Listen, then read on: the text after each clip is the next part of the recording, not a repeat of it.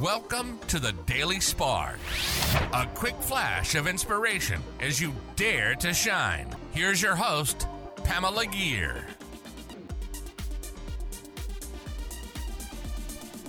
Hi there, fellow luminaries. Welcome to the Daily Spark. If you've tuned into previous episodes of the Daily Spark, you'll remember that I've defined shine as living our purpose and manifesting intentionally.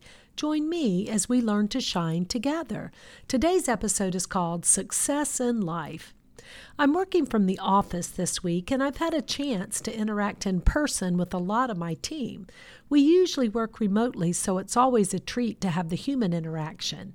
I ended up having an interesting personal conversation with one of my team. We were talking about our choices in life and careers and in how I started my podcast. This person also has a creative side that I never knew about. He likes to compose lyrics and music and wished he had a bit more time to get back to it. It reinforces to me that we all have some creative powers inside that want to be expressed. It also reminded me of a quote from Wallace Wattles, who said, and I quote, Success in life is becoming what you want to be.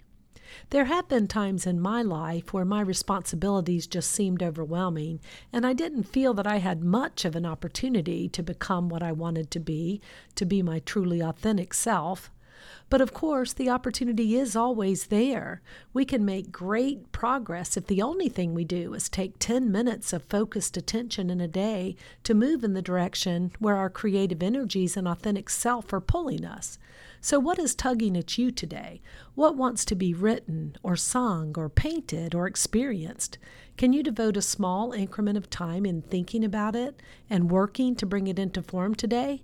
Because when I allow myself to remember that success is becoming what I want to be, and that it is possible, yes, even possible for me, then I shine so much more brightly. That concludes another episode of Dare to Shine Podcast Daily Spark. A quick flash of energy to inspire you to shine.